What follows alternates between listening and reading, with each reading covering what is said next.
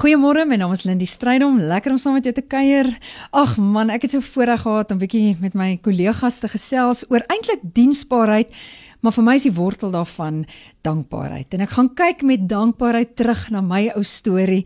Ek het jou al dit gedeel, miskien is daar iemand wat dit nie hoor, maar ek is mos maar daar van Port Elizabeth se wêreld en hier van my graad 10 jaar af het ek vir almal vertel, jong, hierdie jong ouetjie Steven wat nou net begin het in die CP.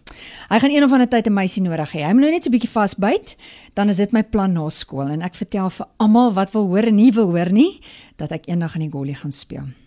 In my graad 11 jaar neem ek deel aan 'n drama kompetisie bo in Pretoria en uh, wraggies daai aand is die regisseur van die Golly daar, Henry Milne en met my juffrou wat my so van agter af stoot, kom ek tot langsom en ek sê vir hom, "Ja, as jy nou iemand nodig het, sal ek nou graag in hierdie CP wil speel." Ja, sê vir my jy's op skool, jy moet nou maar eers skool klaar maak, maar uh, maar okay, jy kan my jou CV vir my stuur wat ek aanvanklik nie doen nie. In my graad 12 jaar, matriekjaar, uh neem ons weer deel aan 'n kompetisie die slag die ATKV tienertoneel in die Kaap. Vraggies is Henry Milne weer die aand daar, die beoordelaar en um, ek loop so verby hom en sê hoekom lyk jy vir my so bekend? Ek sê, "O, oh, maar is ek wat gevra het vir 'n vir 'n rol toe ek jou laas in Pretoria ontmoet het." Hy sê nou, "Oké, okay, maar stuur dan na jou CV." Jong en ek trek los alles wat ek bymekaar kan kry. Of ek nou netbal speel of 'n gediggie opsê of in die koor sing ek maak vir hom die mees kleurvolle CV bymekaar.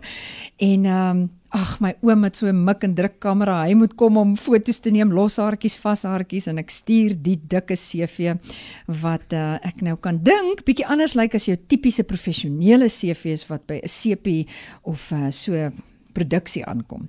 Maar toe hulle begin soek vir 'n karakter wat lyk of sy 18 jaar oud is en of sy van Okahanya in Namibië kom wat nou Karen Skooman is. Ehm, um, toe gaan draai hulle tog maar daar by hierdie dogter van Port Elizabeth se CV. Hulle bel my die maandag. Ek ry die woensdag op vir audisie. Jogg, ek is so opgewonde. Ek was nog nooit in Johannesburg nie. Ek's op die stel saam met Steven en Tannie Nora en hulle sê vir my die maandagmiddag, uh jy het die rol, jy moet volgende maandag terug wees sak en pak in Johannesburg.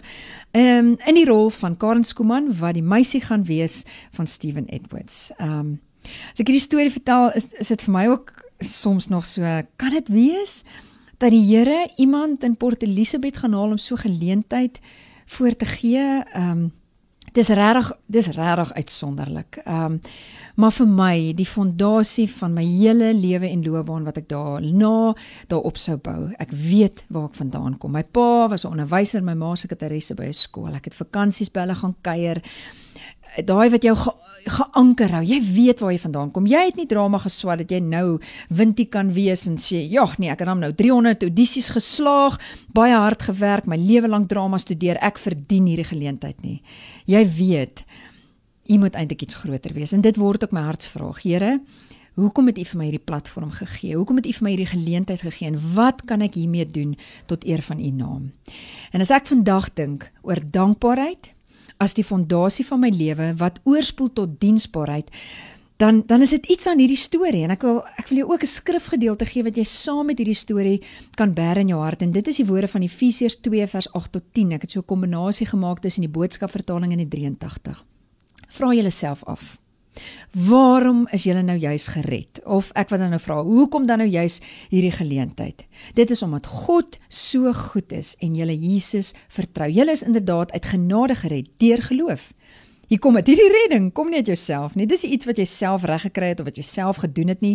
Dit kom nie uit jou eie verdienste nie. Dit is 'n gawe wat God verniet vir ons gegee het en daarom het niemand enige rede om op homself trots te wees en te loop en spog nie. Ooh, kyk ek was nou op 'n voorblad iets. Ag nee, wat?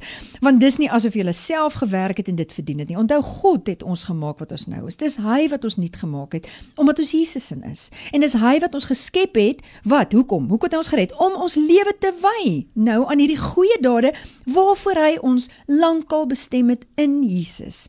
Hy het ons nuut gemaak sodat ons reg en goed kan leef soos hy lankal besluit het ons moet leef. Julle genade is vir ons gegee sodat ons kan dien. Genade is ons gegee sodat ons ons oorspronklike roeping kan uitleef. Ons is gered om te dien. Ons is geroep om te dien. Dis waar ons lewe lewe gaan. En ek wil saam met jou bid vanoggend dat die Here ons help om op hierdie genade wat aan ons so onverdienst bewys is te reageer. Here, dankie vir genade wat vir ons geleenthede gee, genade wat ons lewe red, genade wat ons verlos, genade wat ons in verhouding met U versoen. 'n Verhouding waar ons nou U medewerker mag wees en ons wil dit asseblief gebruik. Nie omdat ons moet nie, nie omdat ons op genade moet reageer nie, maar omdat ons nie anders kan as om met ons hele lewe op U genade te reageer nie. En ek bid dat elkeen met dankbaarheid diensbaar sal wees omdat U vir ons so goed is. Amen.